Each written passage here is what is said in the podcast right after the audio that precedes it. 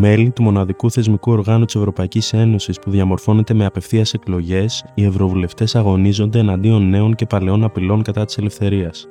Όπως σημειώνει και το Ευρωπαϊκό Κοινοβούλιο σε σχετικό κείμενο, θεμελιώδη δικαιώματα έχουν όλοι οι άνθρωποι στην Ευρωπαϊκή Ένωση, ανεξαρτήτως κατάστασης ή προέλευσης.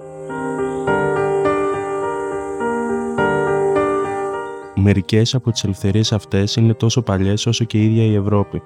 Ζωή και ελευθερία, σκέψη και έκφραση. Ορισμένες άλλες χρειάστηκε να διατυπωθούν ξανά για να συμβαδίζουν με τους καιρούς.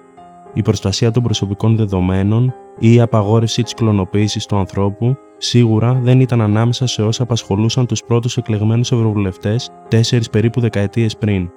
Σήμερα όμως, οι καιροί επιβάλλουν την παροχή πολυεπίπεδης προστασίας των δικαιωμάτων μπροστά και σε νέους κινδύνους. Το Ευρωπαϊκό Κοινοβούλιο δεν πιστεύει ότι τα βασικά δικαιώματα των ανθρώπων παύουν να ισχύουν έξω από τα σύνορα της Ευρώπης. Οι ευρωβουλευτές αναδεικνύουν μεμονωμένα και συλλογικά τα προβλήματα που υπάρχουν σχετικά με τα ανθρώπινα δικαιώματα στις χώρες εκτός Ευρωπαϊκής Ένωσης.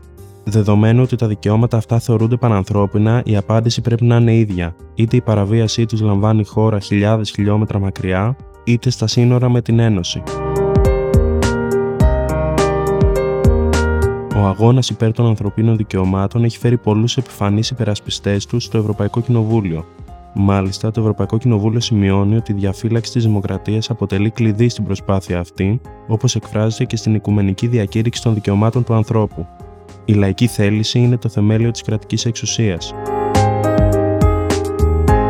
Οι βουλευτές του Ευρωκοινοβουλίου υπερασπίζονται τα δημοκρατικά καθεστώτα σε ολόκληρο τον πλανήτη, αναφέρει το σχετικό κείμενο. Μερικοί ταξιδεύουν μακριά για να παρατηρήσουν εκλογές, για να μεσολαβήσουν σε συγκρούσεις ή για να υποστηρίξουν νέα κοινοβούλια στα πρώτα τους βήματα.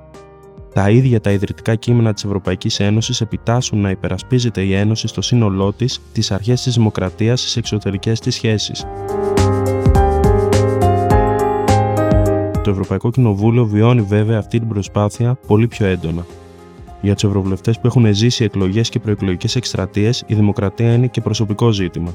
Και αφού μιλάμε για τον πιο αντιπροσωπευτικό θεσμό στην Ευρώπη, έχει κι άλλο βάρος ο αγώνας των ευρωβουλευτών για τα δικαιώματα και τις ελευθερίες.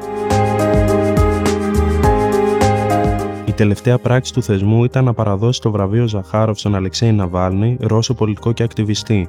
Το βραβείο δίνεται σε όσους μάχονται για τις παραπάνω αξίες και φέτος τιμήθηκε ο Ναβάλνι, που αντιπολιτεύεται το καθεστώς Πούτιν στη Ρωσία.